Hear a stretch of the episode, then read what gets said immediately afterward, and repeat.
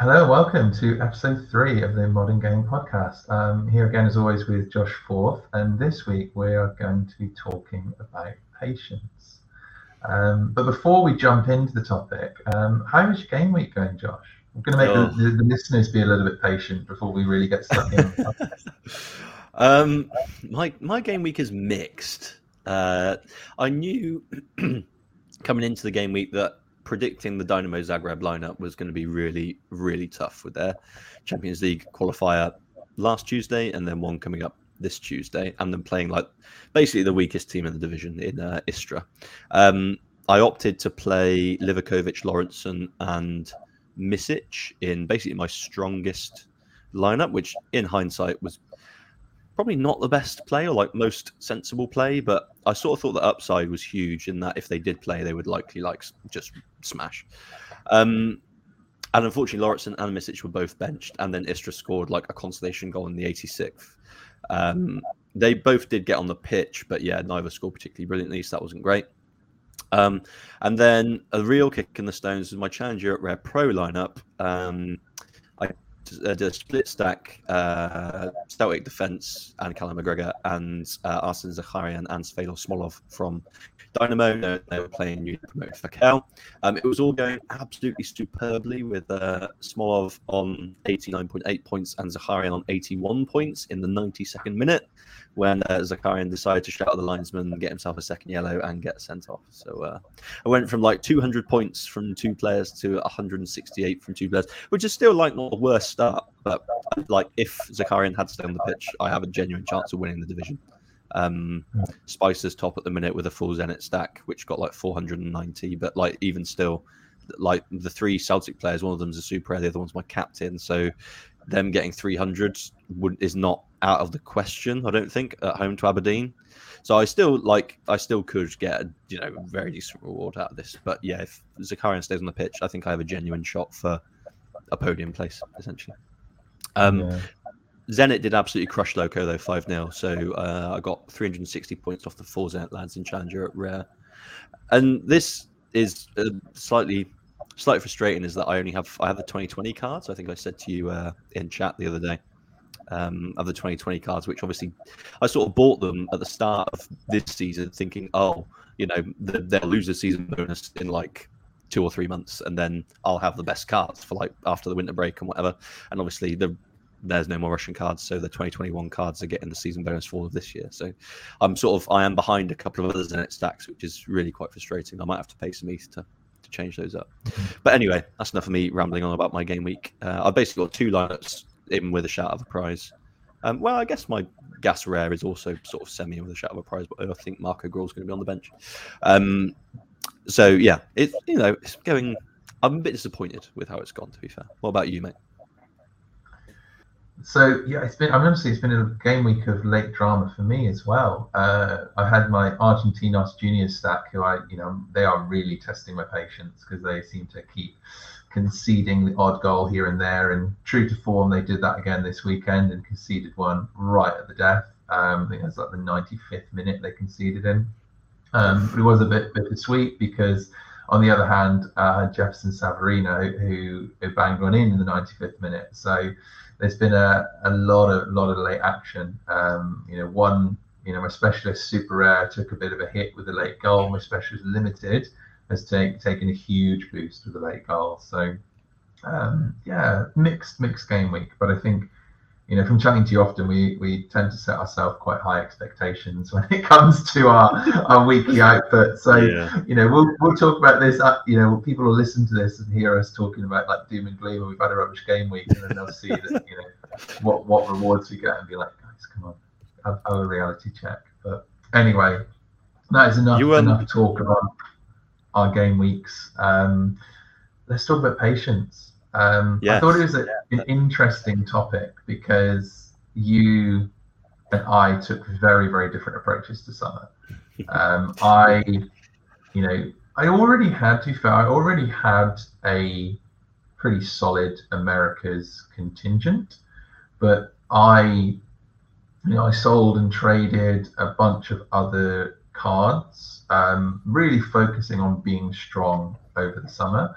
Whereas you you know took the approach of sitting out. So I think it'd be interesting, like you know, just talking about how that was because you were still very active in the chat, and I know, like obviously, like many times we're talking and sharing prizes, and you're like just counting down those weeks. so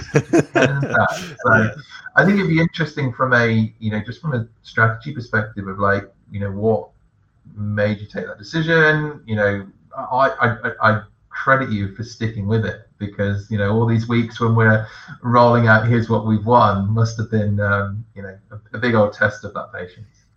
Yeah that was pretty yeah. grim to be fair. Um, so i think if we rewind i think the decision comes. If we rewind right back to like when i first joined Sorare which is like uh, february? Uh, i think? I don't even know how you can check this now um, but yeah, I think it was like February 21. I'm a I'm a boomer, so yeah. The, whenever Gary Vee joined, um, I actually had nothing to do with Gary Vee. I did not know who he was. Um, I did not look at his tweet, but just coincidentally joined at the same time as lots of other people by looks of things. I actually got in like a week earlier than like the main boom.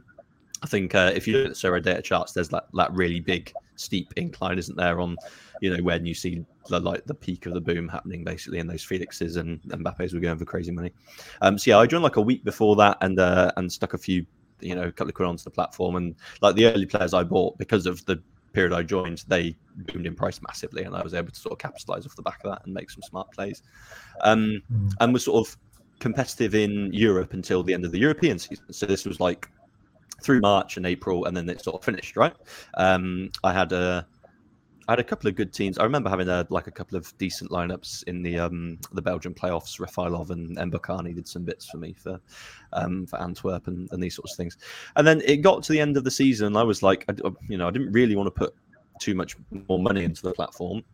Um, and I didn't really want to, you know, I wasn't really too interested in MLS and I wasn't really too interested in the. I think the reason I wasn't interested in it is I love the game week follow. Right at the weekends, I love being able to follow my game weeks, watch the games, check the Sorare data app on your phone, and like follow along with the game. You can really get into it.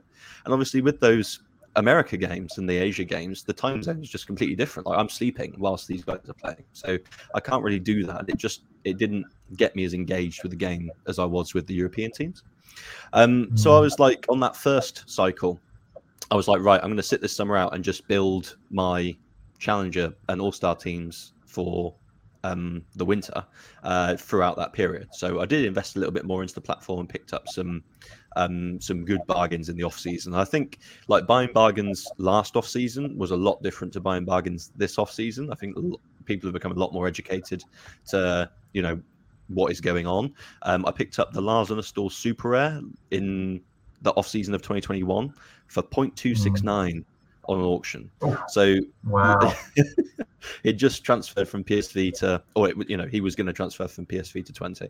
So um, yeah. yeah. and I had that information, and I was like, right, I'm going to buy this this super. I bought a rare as well, which I've since sold. Um, mm but yeah, and, and you know, I've made a few of these sort of buys to like try and set myself up, and the whole aim was to get to Division Two. Uh, at the time when I joined the platform, the higher you were up in the divisions, the more likely you were to win, just because there weren't as many people that can make competitive lineups in those divisions. Um, it unfortunately backfired for me, obviously, because Division Two prizes are very very bad. Um, but that was basically why I set myself up and was patient in that first year, is that I just wasn't interested in MLS and in the other America and Asia leagues, and wanted to try and be competitive as, as competitive as possible for when Europe returned. Um, in the 2022 off season, the one we've just been through, I actually had a much more different strategy. So, um, in December of last year, I basically decided that I didn't want to wait this summer to to wait all of the summer, and I wanted to play some America. So I bought myself a full River Plate stack, and I basically I'd had lots of success stacking Ajax in Europe um, throughout the winter last year, and was like, I think River Plate are going to be the Ajax of Americas, right? Um, mm. And one of the things I did was just buy all of their U23 players. You know, I'd seen the amounts of money that your Timber, your Martinez's, your Antony's were going for, and I was like, if I can pick up some of these guys, which maybe are flying a little bit under the radar in January and December, basically. Um, then when they kick in in the summer months, you know, I can either they're either going to be really strong and I can play them, or I can choose to sell them on.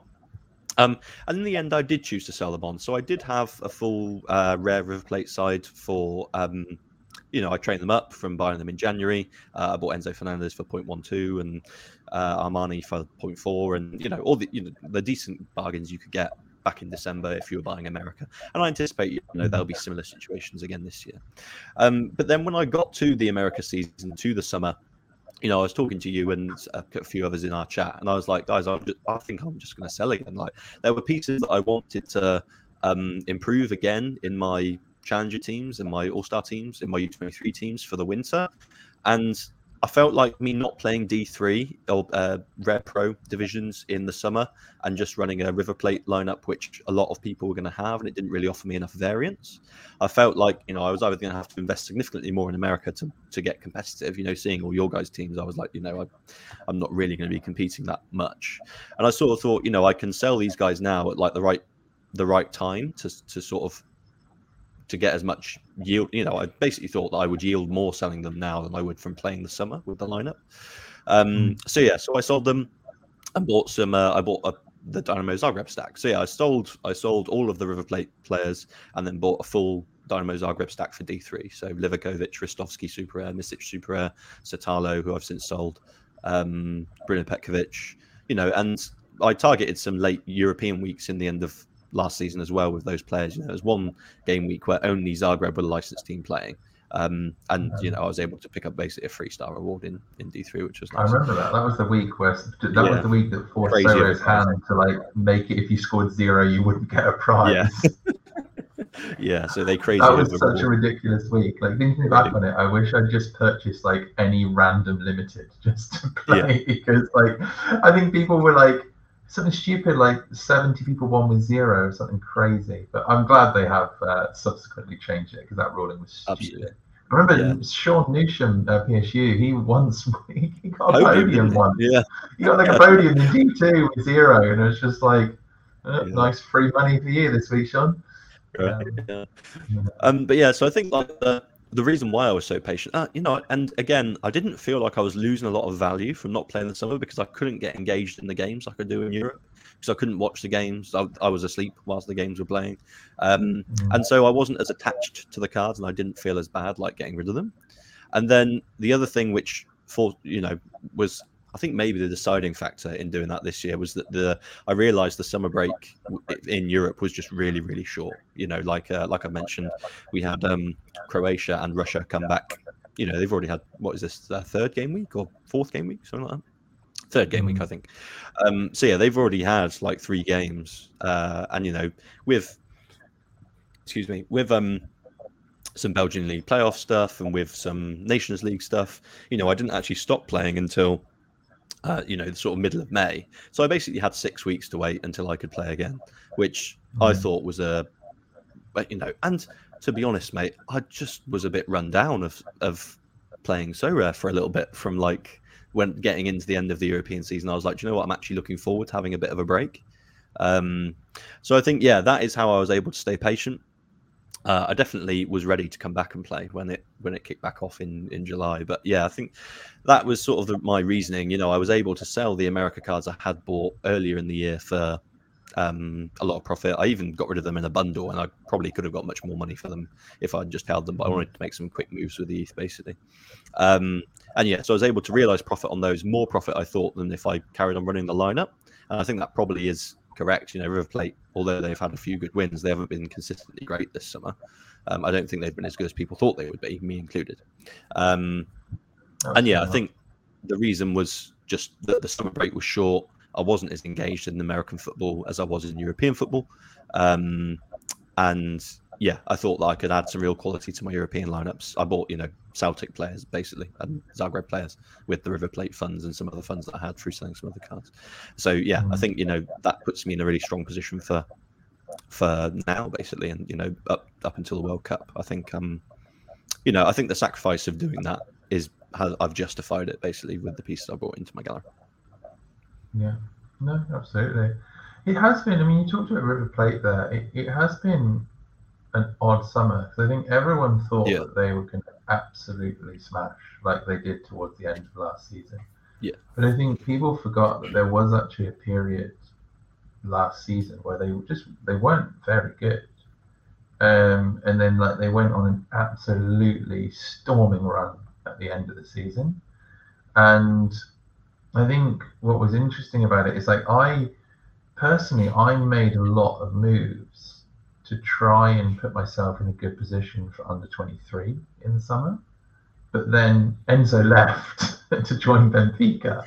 Yeah. And my under 23s have actually really been fairly flat, to be honest. Like, and it was quite interesting. Like, I was looking back the other day at, like, you know, I, I sort of doubled down in the summer because I had a couple of quite solid cards. You know, I had Gil, who yeah. admittedly has not performed as well as everyone thought he would. I had Enzo, who you know he was a summer option that I invested in, and then he quickly became not a summer option because he transferred to Benfica. But you know, sort of looking back on it, um, I think one of the the trades that I made was I traded uh, Van Crombrugge for Blake and Samith. Yep. And Blake has actually been, you know, if I look back at what I've won with Blake, he's, you know, I've won Carranza, uh, I've won Morris and Raul Diaz, Raul Ruidíaz. So I won three T1s that, uh, you know, re- in all reality, I probably wouldn't have won if I hadn't, you know, sort of doubled down and, and tried to strengthen the teams that I already had. But I think you know, I was already in a position whereby I felt I had quite a strong collection of attack-minded players for summer, and I sort of really needed to lock in that um, you know upgraded goalkeeper and, and defender option. I bought uh, Andre Blake and Kai Wagner because I I initially my my sort of focus and when I sort of first started playing America was I bought Carlos Acevedo and Felix Torres and I think literally the moment I bought into Santos Laguna in Liga MX, they have been absolutely trash. but what is interesting now is, you know, I sort of made the plan to, you know, sort of trade into stronger teams over the summer and then keep maybe some of the, the meta players like Gil and Cecilia and run them with some of my stronger, you know, challenger players just yeah. because you've got this sort of wonderfully long period of overlap this season because everything's been squished because of the World Cup. So my whole idea was to try and you know win as much as I could when only America and Asia were playing. I didn't really dive into Asia. I've got a couple of like really strong cards that I run in global, but I, I didn't really play Asia because of you know sort of perceived lack of liquidity on cards. Sure. But then the challenge is now is that a lot of the America players, like I sold out of a couple of them. So like Julian Carranza, at the time I won him, I was like, okay, he's on a bit of a heater, and actually, I'm I, like my under 23 forward depth is is pretty strong, so I don't need him, so I sold him quite quickly. But then, like Raul Ruidíaz, I was like, oh, you know, I'll wait for him to come back from injury, and then I'll sell him. So I was being quite patient with him, but then the the sort of floor on most America price, uh, cards has completely collapsed. So then really I'm now in the position of like, okay, well, am I patient? Like, do I hold all of these cards through to next season? Or do we see a, a sort of recovery in the price of America cards? Because I think what I've seen is it seems like a lot of people are selling out of America, not so much Asia, because Asia was never really as popular, but they're selling out of America and Asia and buying maybe Challenger Euro because they want to compete and they think, oh, the new season's starting, they want to compete.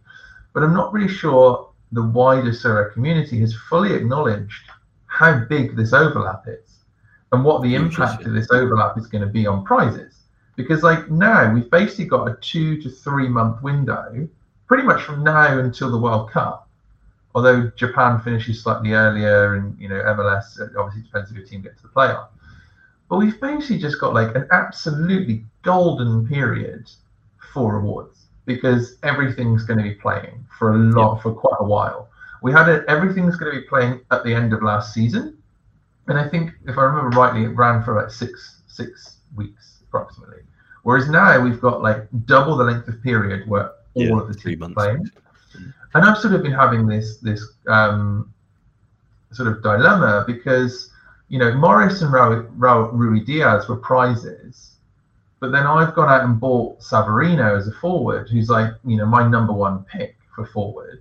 And then I've got players like Ercan Kara. And I was looking at it the other day and I was like, I don't need all of these America forwards. Like I think I had something stupid like seven or eight rares, and I'm like, I only play, you know, rare and rare pro.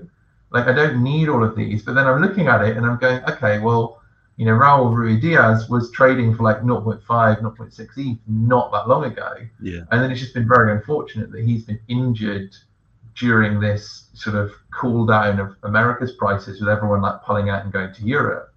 So I'm like, okay, am I pay- do I be patient and wait, or do I cash that out and try and strengthen my Euro sides again? Because I think you know I was looking at it the other day and I was like, realistically, I need another Challenger Euro goalkeeper if I want to run Challenger Europe Rare and Rare Pro.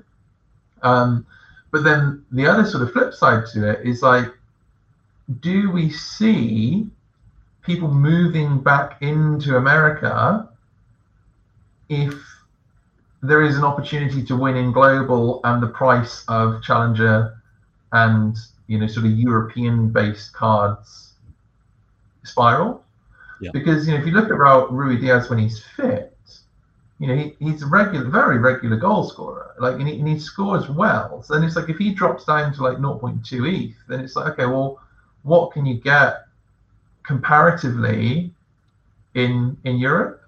So Yeah. I'm having this quandary, and I completely get like I, you know I sort of look at it very much purely from the numbers perspective, as I'm like, how much is player A going to cost me, and what's their expected scores? Whereas I completely appreciate your point. I think like the wider Sorare community in more enjoy being able to watch along with the games. Like for me, like America, I'm not watching those games because most of the time I'm asleep. So like I, you know, sort of have this like waking up roulette of like, did they play do well? Did they play do well? Yes, they did well. Amazing. My team's so like, you know, sort of like this weird like anticipation and excitement when you wake up, like logging into Sorare Data, check your scores, and you're like, oh no, they did do it terribly. Um, whereas like now, I'm really enjoying. Like just before this call, I was you know watching a bit of the Genk uh, Liège match, and it is you know super exciting to be able to watch your team live.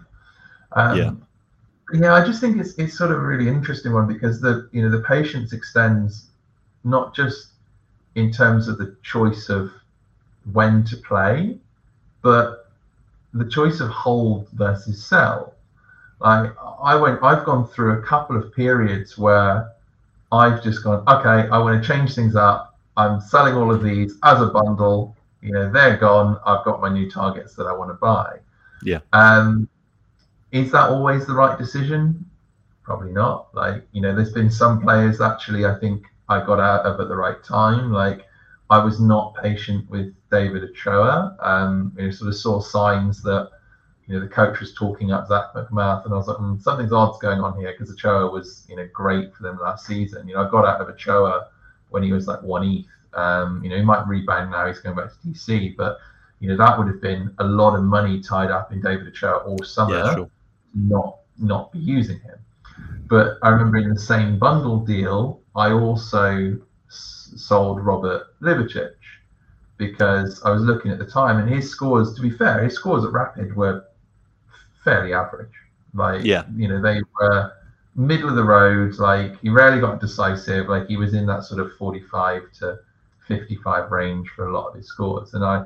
I sort of lost patience with him, and then he's gone to Zagreb and is absolutely smashing. So I think it's like an interesting one. I'd love to get your thoughts on it. Like, you know, thinking about when to sell a player, like when to be patient versus, you know, when to just be fairly cutthroat and go, you know what, actually, I'm just sat on a ton of ETH here that could be used to improve my teams. And I think I've always been, you know, I've still got an overly inflated gallery, if I'll be honest. But I've, I've tried to be quite ruthless with going, okay, if I'm sat on these players and there's no like midterm horizon of they're going to be usable for me in the, you know, sort of, I sort of look at it as like, if I don't see a player being usable for me in the, like the next three to six months, then I'll try and get rid of them. Um, but then, as an example, uh, I had Ozan Tufan, who was one of my very first signings on Sorare when he was playing at Fenerbahce, and he was a you know he's a pretty solid scorer there. Um, he did really well for me in the first season, and then that summer he got a transfer to Watford, and just completely died. And I, I ended up looking. I think like at the time I was very loss averse. I was early on the platform. I was like, oh no, I don't want to sell him. No, I can't sell him for like you know forty percent of his value that I paid for him. And I remember I just sat. I just kind of like consigned him to the depths of the gallery and sort of thought, you know what, I'm going to forget about this. And then he's popped back up this weekend because he's signed for Hull City and he's in the Championship, and suddenly he's become like a serviceable, usable car for me. But I think, you know, throughout my Sorare journey, I have been fairly ruthless. I tend to, I suppose, be a little bit more ruthless with players that are over 23 Yes. Um, because you see, like the under 23 players, like I've got a bunch of them, like, you know, Nicola Rovella, even uh, Ilic.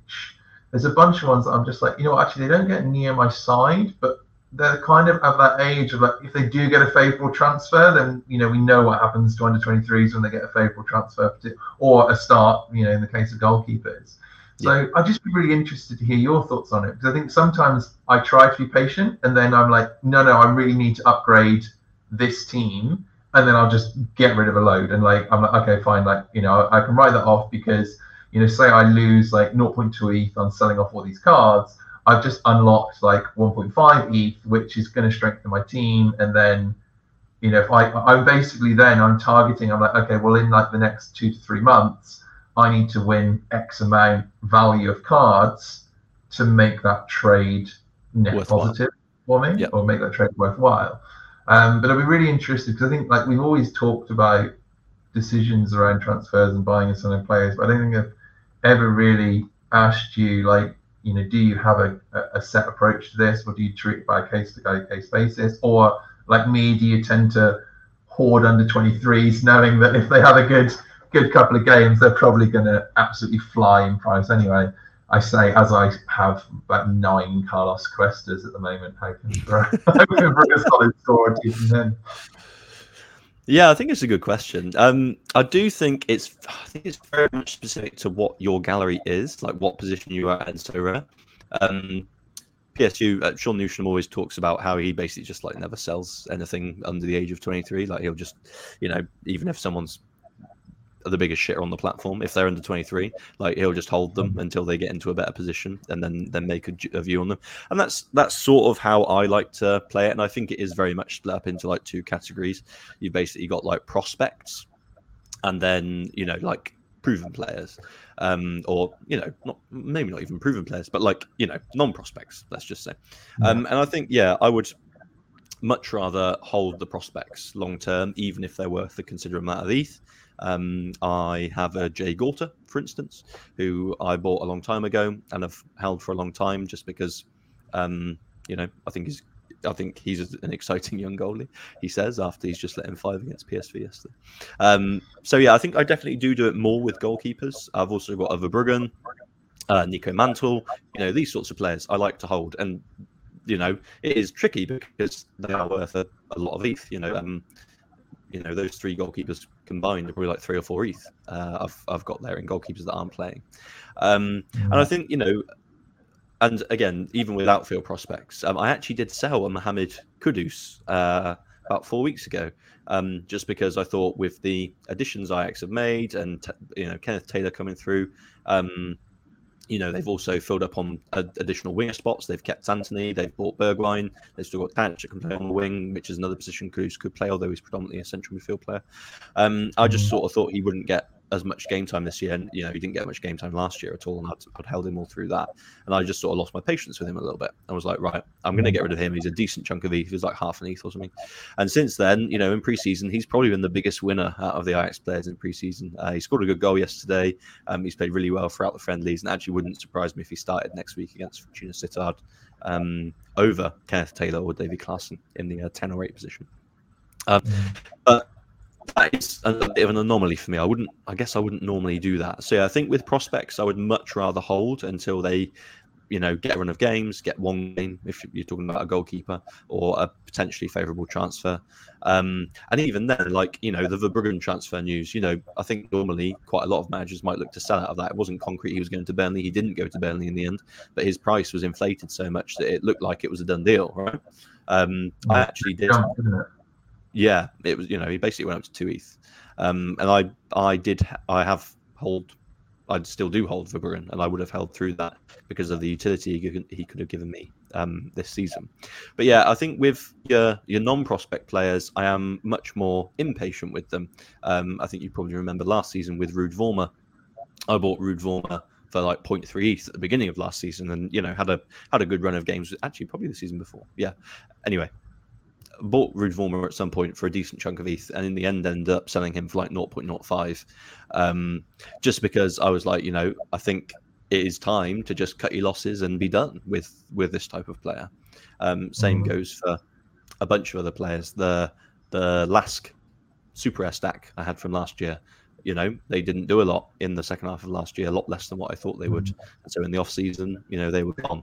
And i think another thing which really influences my decision on this is if i have targets that i want to purchase. You know if i don't have any eth and i'm not looking to put any more money into the platform at that moment who are my dispensable players? Who are the players that i that i don't class as prospects that i don't think mm. it's going to be massively detrimental to me to move on now in you know and in six months time then be worth five, six, seven, ten x what they were when I sold them. You know, so I'm mm-hmm. trying to identify who are dispensable players, who are players that you know if I if I don't need the ETH, I'll just sit on them. You know, until they until they become a a more valuable asset or until they get game time again or you know a number of these things but mm-hmm. if i need some eth who are my dispensable players that i actually don't mind getting rid of and can get a decent amount for and you know at that point i'll make a decision on how patient i want to be or don't want to be with the cards essentially yeah. i think I, I i do follow a similar similar approach to be honest i think like there's certain ones i'm like you know what like i don't want to get rid of this player yeah. Know, even if they're not part of the you know what i sort of see as my cohort of lineup like players that i would consider using in a lineup each week like i do tend to play fixtures but you know i sort of intuitively know which players you know might get a chance. You know, there was, yeah. and, and, and to put it into the prospect ones, like Nathaniel Saintini is a is a really good example of that for me. I actually bought his super rare for like 0.15. Like it was something stupid. Like it was really really cheap at the time, and I bought him because I I'd looked at stats on. I, I hadn't seen him play, but I'd watched some stats on looked at some stats on Wyscout and he looked like a decent prospect. Like he's you know sort of wins a lot of duels, plays out from the back, and then Sion that seemed to genuinely be pretty crisis club anyway. Like they changed their manager, he was dropped, he then got injured, and I'm thinking, oh, do I just like get out of this guy because I'm just like you know a bit fed up? And I was like, no, no, no, like he's you know 21 year old centre back, he's good on the ball, like. I'd be mad to do it. And then yeah this weekend he's just dropped an 84. Banged a monster, hasn't he? Yeah, wow. Yeah, he just dropped a huge score. And like, I'll be honest, like I was very close to selling him. And I think even if you look back, I might have listed him a couple of times, like just because I was like very desperate to get some ETH in to, to put some other targets, um, get some other targets. But I think I've and it sounds odd, but I think I've got more patient as the quality of my rewards have increased because it's right. given me more liquidity to sell the rewards. I, you know, for the first six months, and if you know, you look back at what I won, I I tend to win very like regularly, but like tons of T3s, like right. loads of them. and then the T2s and T1s that I won would ended up being like the ones that got caught by the the Sorare value lag.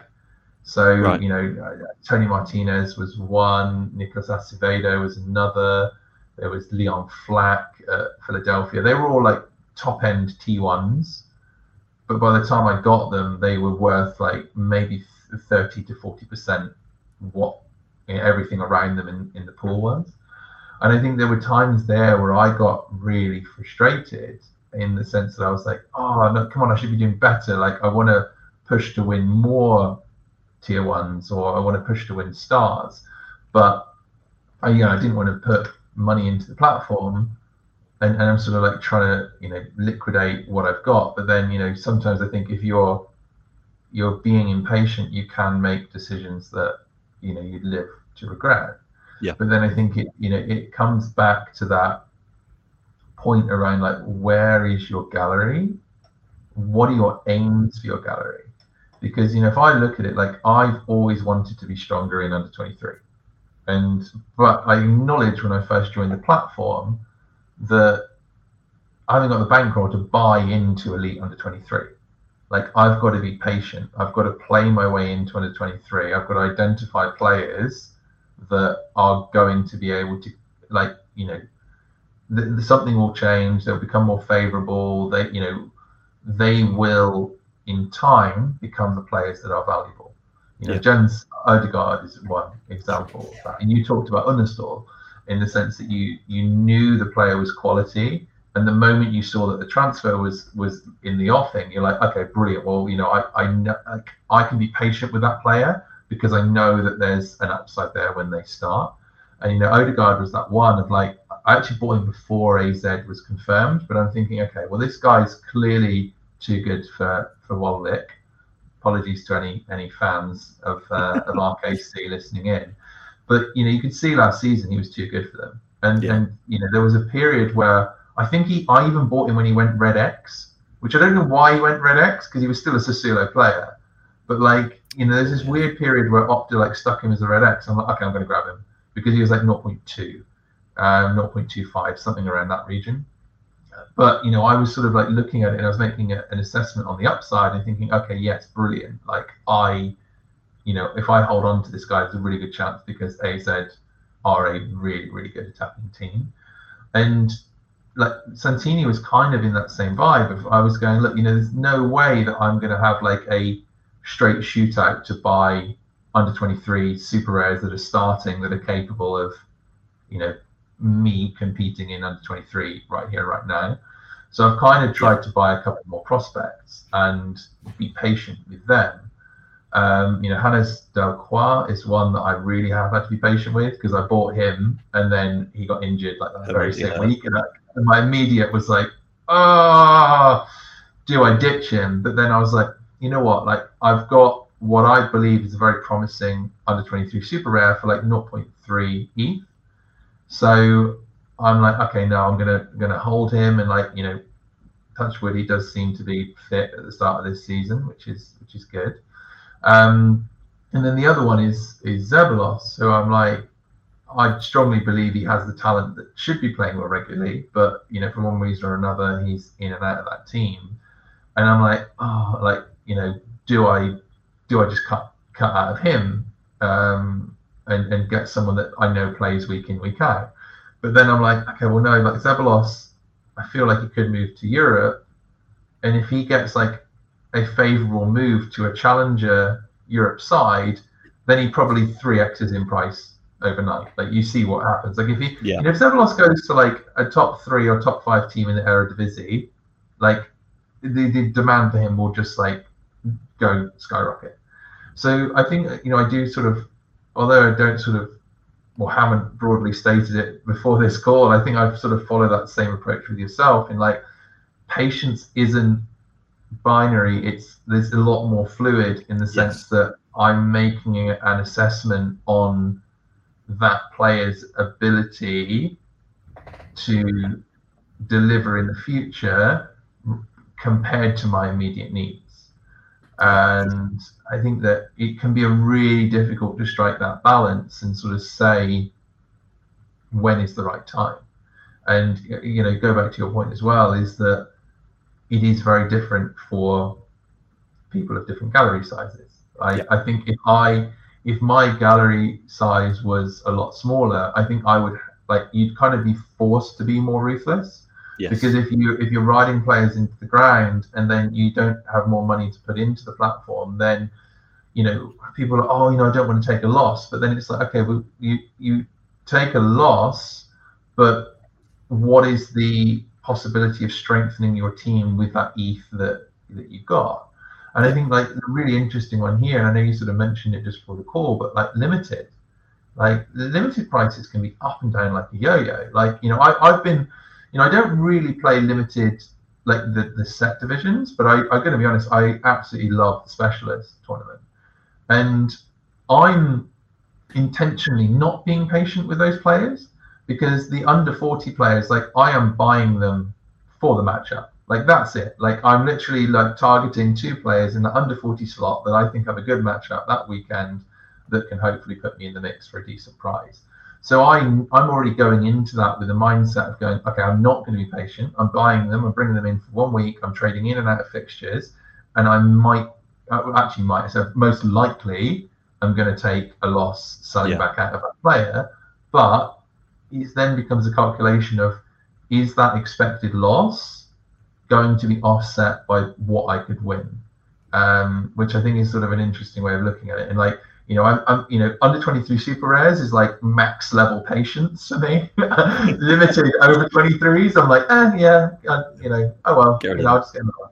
Um, so I think it, it is really interesting when you think about that, and it's like it's contextual mm. patience. Yeah, absolutely. I think the the good, I think a really good point you uh, touched on there is like the opportunity cost of of taking a loss on players. Like I do think you're right. Like lots of people on the platform are like, um, don't want to say scared, but like apprehensive of taking ETH losses or fiat losses on their players. Um, and I think it's a really good point you make is that yeah, you know, you might be taking a loss on one player that you bought six months ago or what have you, and you've held because you didn't want to take a loss on him.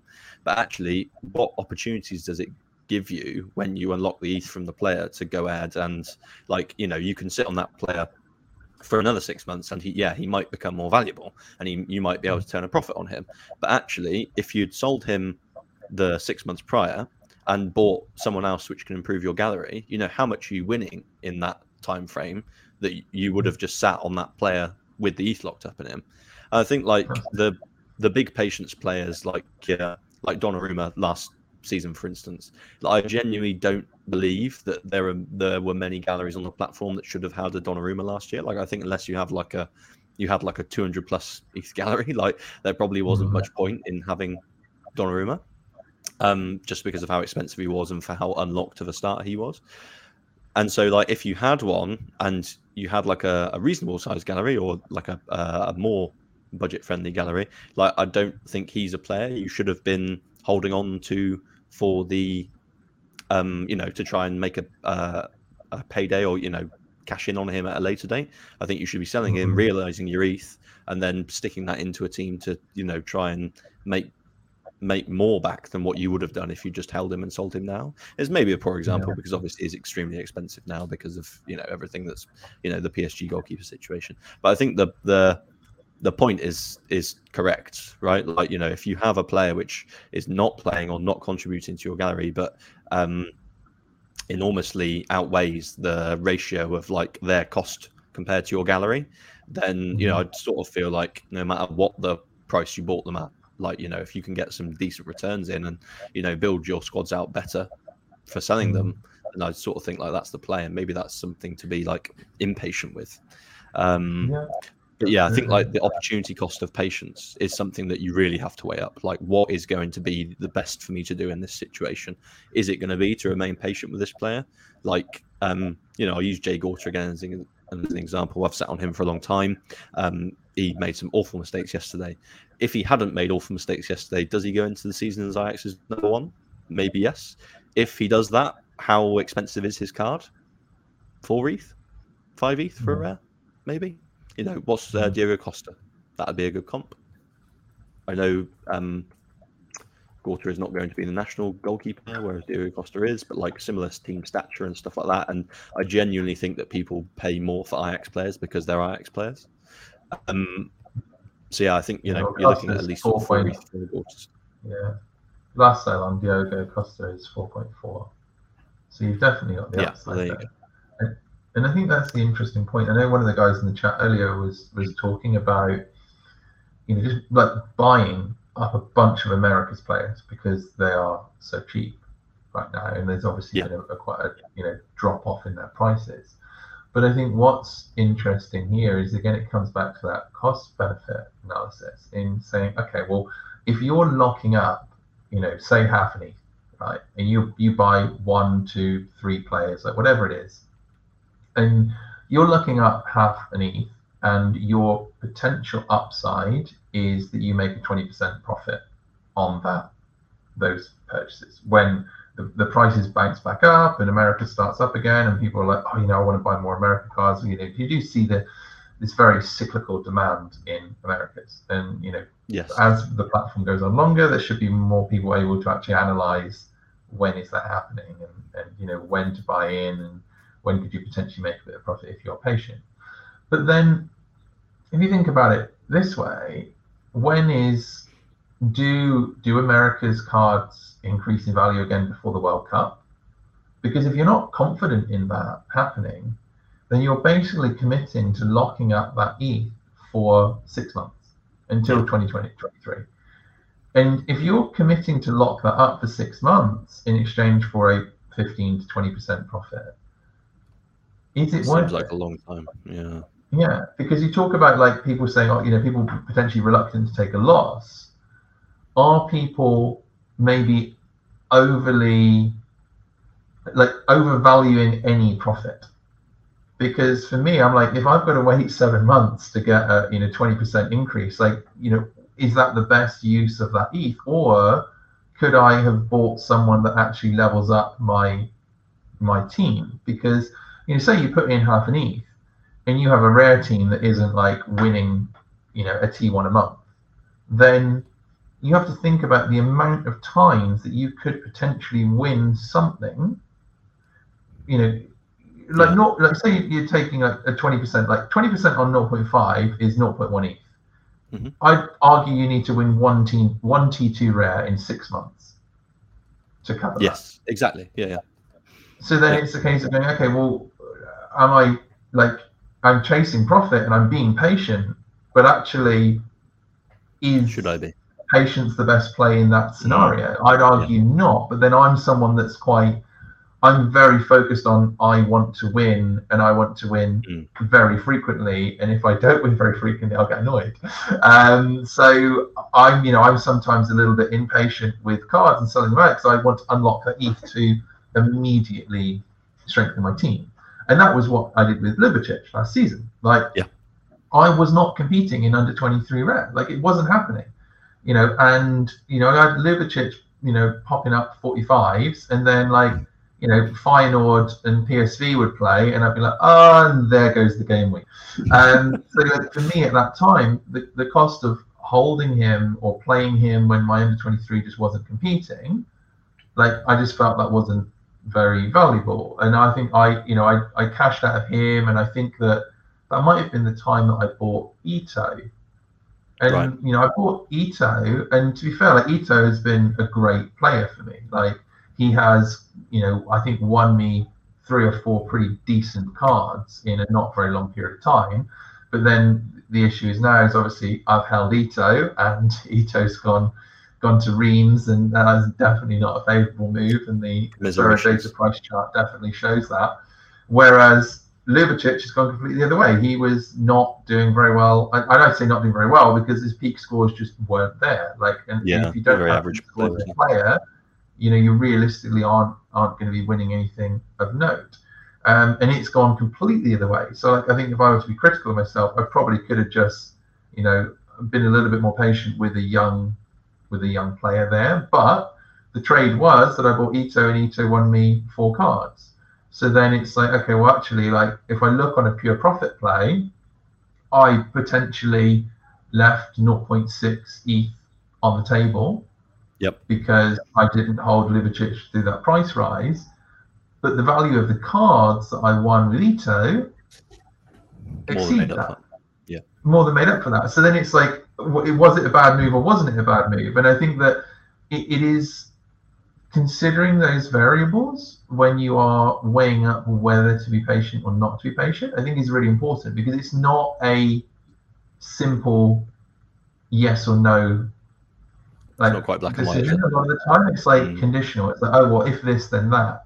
which I think I I find it really interesting, and I think it adds a real element of strategy to the game because it's very easy to go and buy someone. If you've got if you've got an ETH balance, you can you know go and do it right there right now, and you know you've you've bought someone off the market within a minute. Um, yep. But I think selling people is a lot. Uh, people think a lot more and potentially are more risk averse when it comes to selling people than they are just buying someone. Yeah. Um, you know, and that's what I find yeah quite interesting about you know weighing up patience. Yeah, no, absolutely, I agree. Um, yeah, I was going to make another point there, actually. Um, yeah, I think I think it is really also um, interesting the patience of like limited market. Um, and I think this is just because of the scarcity. I think what I mean by that is like uh, Brandon Mechele isn't starting for Club Bruges today; he is on the bench. Um, oh. So I would be really surprised if I look at Mechele's price graph that he does not have a bunch of sales way below his. Yes, like is lit is just been announced, obviously, but there's literally so the one so the previous sale was at 0.08 and then this one already crashed through the floor, haven't they? Exactly. Yeah, the, the most recent one at 0.0672 now. Um, so yeah, I think that's really interesting as well, and I think it just must be because there's more supply and people are just yeah, are just more. I don't want to say degenny. That's maybe a bad t- phrase, but they're they're less patient with limited cards because they. I, I, think they maybe perceive them as cheap, and they perceive them as um, they're obviously very liquid uh, because there's lots of buyers and there's lots of cards. But yeah, I always think that's really interesting, like the uh, the fickleness of the, like you know, he might be on the bench today and then come back next week and score hundred, right? In which case his price just goes back up again. But I just yeah. always think it's interesting the um, the lack of patience in the limited market and the, a lot of the performance based like buying we see based on you know what somebody has or hasn't done. You know, Guus Til and this is maybe getting a little bit off topic, but Guus Til off his the back of his hat trick yesterday, which was not even an SO5 scored game. Like his limited price graph, if oh, my Sorare data is bugging out, but um, yeah, like just spiked massively on the back of that game, and you know, I think that's again like down to people like not being patient. They're like, oh wow, Guus Til's just scored a hat trick. Let me go buy him now. Like you know, I want him now. Um, yeah. And I think that's, I, I just think that's interesting that we have such like uh, such fluctuations based on you know nothing but player scores. Wow, it even happened to his rare as well. But yeah, his limited went from 0.049 to 0.11 in the space of two hours, basically. So uh, wow. Over 100% pump. So yeah, I just I just think that's really interesting, and I don't know, maybe it's why I don't dabble in the limited market as much, but um, just because of the you know the volatility. Yeah, I mean, I do, and I really try not to buy informed players. Yeah, and because I know that there's there, it's kind of a very leveraged position, and if they drop in form, they drop in price very quickly. I mean, I kind of broke that rule buying Carlos Vela because I wanted a couple of like absolute smashes for my um, for my specialist team. So I bought Vela, I bought Sinjin Ho, I bought Pozuelo this week. Pozuelo was 0.02 ETH for limited. Like wow. literally nothing. Like yeah. and, and then he scored yesterday and suddenly that's bounced back up again. Um, but you know, for me, what I've done is I've actually been patient with limiteds, and I've done this a few times with quite a great deal of success. I did it with Zac MacMath, and I did it with Yuki Kobayashi. And if I see a player that I think is undervalued in limited, I'll go and buy like 15 of them. Like, yeah. but they they've got to be cheap. Like, I'm not buying like I'm not going in and doing this with like a Messi or an Neymar and thinking, oh, you know, they're going to pump in a month or so. I'm getting players. I'm like, their price doesn't make sense. And I did it with um, Kasim Adams recently because he was like a DNP at Hoffenheim in Germany, and then he's gone to FC Basel in Switzerland, and I'm like, oh yep. yes, champion to challenger move. Yeah, have some of that. Thank you very much. And I think I bought like maybe like 17 or 18 of his cards. He's only got about 200 minted, so I'm literally sitting on about right. 15% of supply at the Um, but I bought them in at like 0.008. They were like 10 euros a card. Like it was literally so cheap. And like he's already 50% increase. He's only played one game. Um, and he's he's someone that is going to be eligible for specialist in his next match. Right. Um, I'm not sure if he's able to play midweek in the Conference League qualifier Uh, because he wasn't yeah. able to play last midweek, and that's why he's only played one game so far because he wasn't registered for the Conference League. But he's like locked in starter. In his first game, he, he racked up like 80 passes, a load of duels. Oh, lovely. And I'm looking comparably, and I'm like, okay, well, the limited market hasn't realised yet, but I know when they do, he's pumping hard because his scoring profile is very similar to Wesley Holt at this level. And I'm looking, I'm like, oh, well, Holt's 0.06.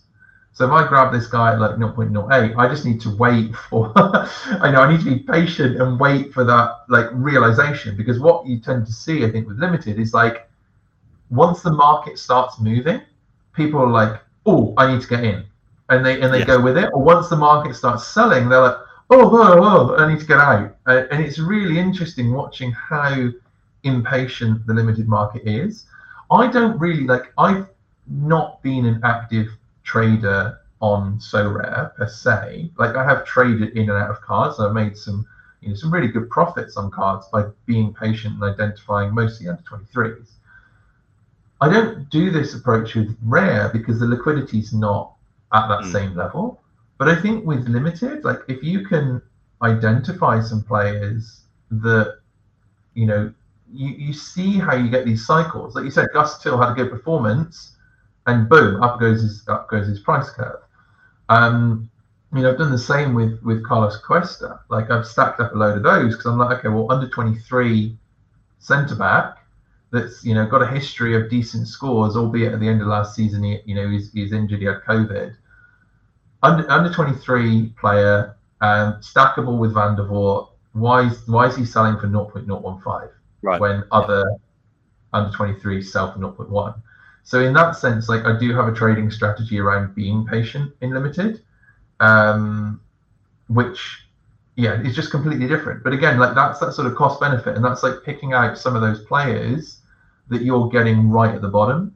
And I really do try to avoid buying top top limiteds, um, because you know you can see that drop off quite quickly as well. Yeah, Um, so yeah, I do I do find it really interesting, and I know you sort of dabbled recently. You've got a little bit more involved, just you know, in sort of playing that specialist, and yeah. I think it is really eye opening on the platform. Like if you're someone that's been around since you know limited didn't exist, and you you're like, no, no, I'm still going to play rare, and you know, like, you you actually like get involved in limited, and you're like, okay, well, this is an entirely different market. It's so Like, it weird. Yeah. in completely different ways. yeah, it really is. It's crazy. I think the difference in the in the scarcities. And yeah, you're right. It like I looked at the limited market and I was like, oh, you know, this should be relatively straightforward for me to puzzle out and like you know make some decent trades. And it's just not like it's some. It's very irrational and very um impatient and impulsive. Like you know, there's lots of impulsive buys. If we go back to the Guus Tils and like Til pumped up to 0.11 last night, 9 p.m. By 9 a.m., he's back down to 0.085, and it's just because you know people have impulsively, a bit like you said, you know, they buy in like bulk or like bunches, like you know, people Yeah. have bought into that hype train, and oh, that's the cheapest one, I'll just buy that. He's going to the moon, whatever, and then actually it, it you know settles back down to a to a price which is more at his value, basically. Because I yeah, think I again that's sorry, go on. Oh, sorry. I was going to say, I think that's an element of impatience showing as well. Yeah. Because what you'll see is players that, or managers that have bought players very cheap, when they see the price spikes, you get a wave of undercutters that come in about 12 or so hours later. You get this initial price pump where it just runs up and everyone's just buying cheapest on the market, like bam, bam, bam, bam, bam, bam, bam, bam. And you see that sort of vertical line of of like the value of the car just absolutely skyrocketing. And then what happens? You see a bunch of other impatient managers go, "Oh, you know what? I want to take a buck on this," and then they'll start undercutting each other because they can take a profit, any profit. And you see that you see these really interesting cycles where it like runs straight up the ladder, curves down slowly as everyone starts undercutting each other, and then something else happens to run up the ladder again. And then you get these sort of like it looks like a wave pattern on the um on the on the value chart. And I just find it like absolutely um, crazy. Like I really do. And this is how I, I ended up like I bought and sold like 10 or 12 Yuki Kobayashi's because I was watching the Vissel Kobe game. And I think this is just an advantage of the time zones is that I was watching the game and I saw he got the clearance off the line and he already right. had solid AA. And I was like, oh, this guy's going to like smack 100 today because he's got that clearance off the line.